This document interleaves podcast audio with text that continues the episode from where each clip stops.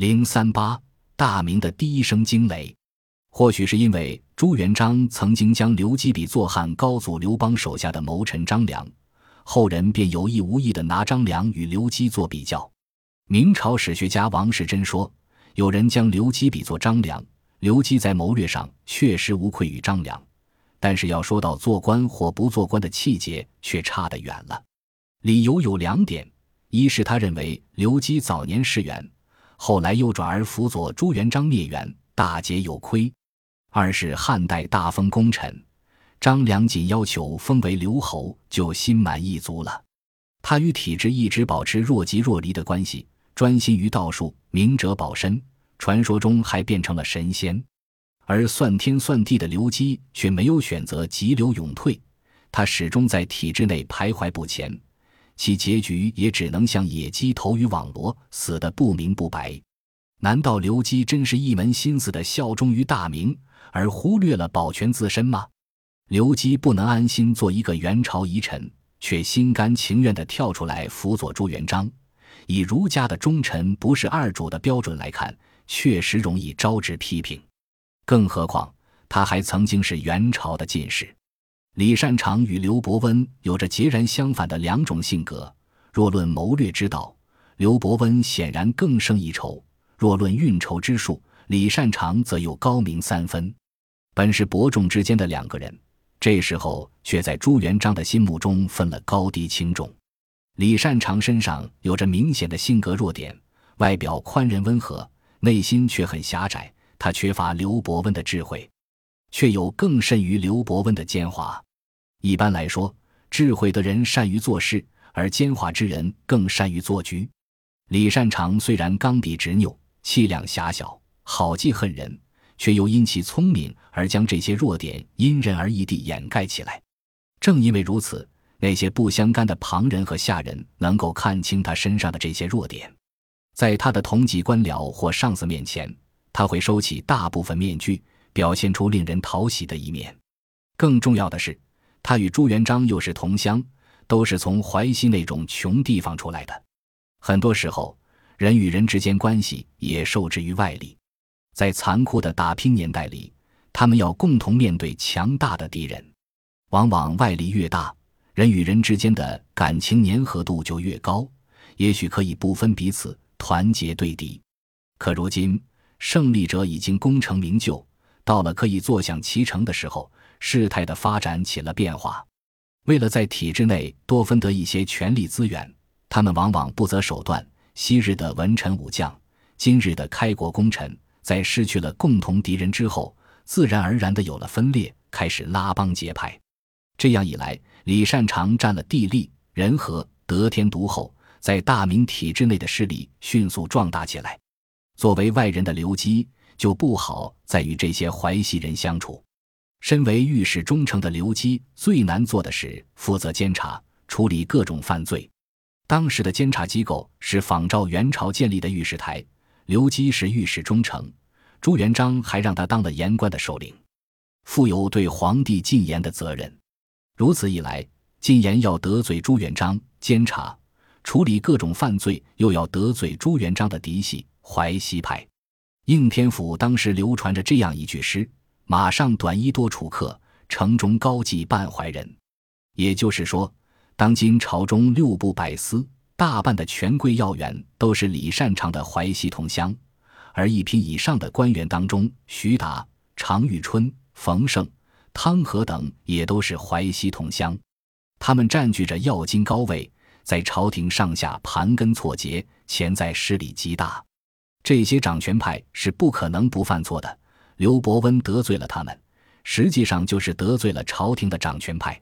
彻底引发双方矛盾的是李善长的一个叫李斌的亲信，他由于犯法被刘基抓了起来。在查清罪行之后，刘基决定要杀掉他。此时正好朱元璋外出。李善长便登门拜访，尽管刘伯温早已知晓李善长为何事而来，还是揣着明白装糊涂不买账。李善长是个极其圆滑之人，初入体制靠的就是能忍会装的本事，绕了半天圈子才书归正传将自己的来意说明。刘基却软硬不吃，还将这件事向朱元璋报告。李斌到底是什么人？竟然能够惊动李善长为他出面说情。李斌是淮西人，他是李善长的同乡和死党，官任中书省都事，因犯贪纵罪，落在刘伯温的手里，被投进大牢。李斌的亲信张武连夜赶到李善长家通报情况，请求李善长能够出面救他主子出来。李善长的亲信。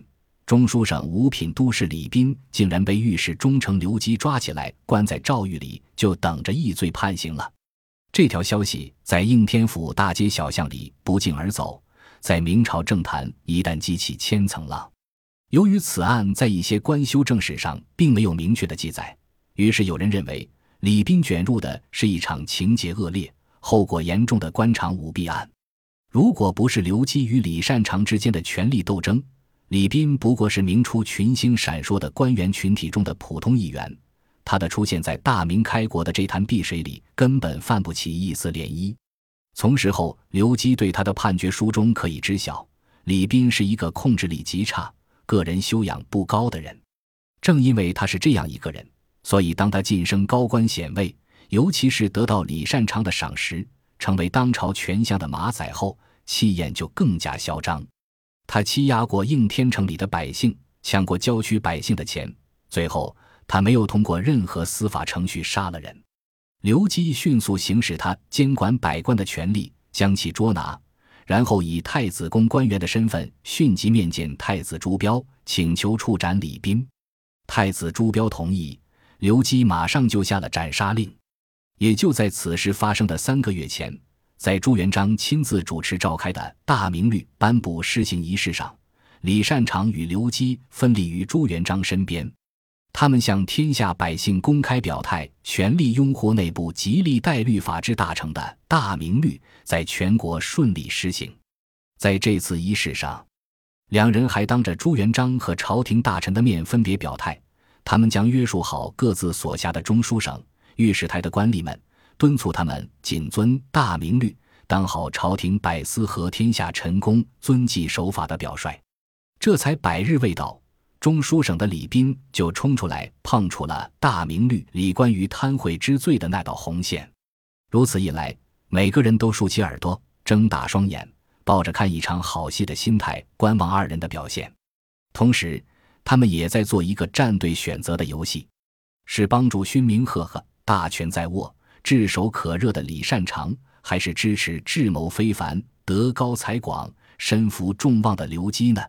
大明朝中所有的大臣都被这一事态推上了前台，此刻的他们不得不绞尽脑汁地应付这样一个令他们左右为难的选择。关于此事件的具体情况，由于史料说法不一，在这里选择其中之一。李斌是李善长的心腹，很多时候。李善长会将一些私密之事交由李斌打理。大明立国后，很多功臣认为到了该享受革命胜利果实的时候，尤其是像李善长这样的权力大咖，位居一人之下，万人之上。在搬进新宰相府以后，李善长准备将自己的老官邸改造为一处逍遥之所，在暗读劳形之余，可以来到这里放逐身心。他还打算将从张士诚及其文臣武将那里扶来的交机美眷填色其中，还有张士信那套纯银雕制的桌椅、床榻、屏风、橱柜、隔扇等，也要摆放于此。李善长将这些事都交给了自己的马仔李斌一手操办，不用点拨。李斌也明白主子到底是怎么想的，不管别人看待他，只有一个原则。那就是他所要办的这件事要配得上李善长的显赫身份与地位。接手任务后，李斌偷偷从全国各地招揽最专业的厨师，打造顶级的美食。他还偷偷搜刮奇珍异宝，放在此处，这等于变相向李善长行贿。李斌打造的极乐之所不同于一般的娱乐场所，因为普通的土豪、权贵是没有资格进来享受的，有资格进入的人。不光要有钱，更重要的是，此人必须是大明王朝权力核心地带的人，最起码得是三品以上的权要，同时还要有推荐人，方能入内。开国以来，朱元璋对官员的私生活有着极为严苛的要求，甚至达到了零容忍的地步。比如说，一个官员在处理完政务后，转到烟花柳巷深处去放松放松。如果有人举报他，那么等待着他的就将是丢官，甚至是掉脑袋的命运。如果这个官员被李善长视为自己人，他就不必去冒这个险，他就可以拿着属于自己的贵宾卡，直接进入李善长的私人领地，在这里口腹身心之欲都可以得到最大程度的满足。更重要的是，在此享乐之余，他们还能通过一些非正常手段打通自己的升职通道。通常情况下是洽谈价格、预交定金，而中书省都是礼宾。能够帮助行贿人运作的官职是宰相助理和六部尚书这个级别。当时有一个传言，丞相府外有府，每晚那里都有真金白银的官场交易在进行着。本集播放完毕，感谢您的收听，喜欢请订阅加关注，主页有更多精彩内容。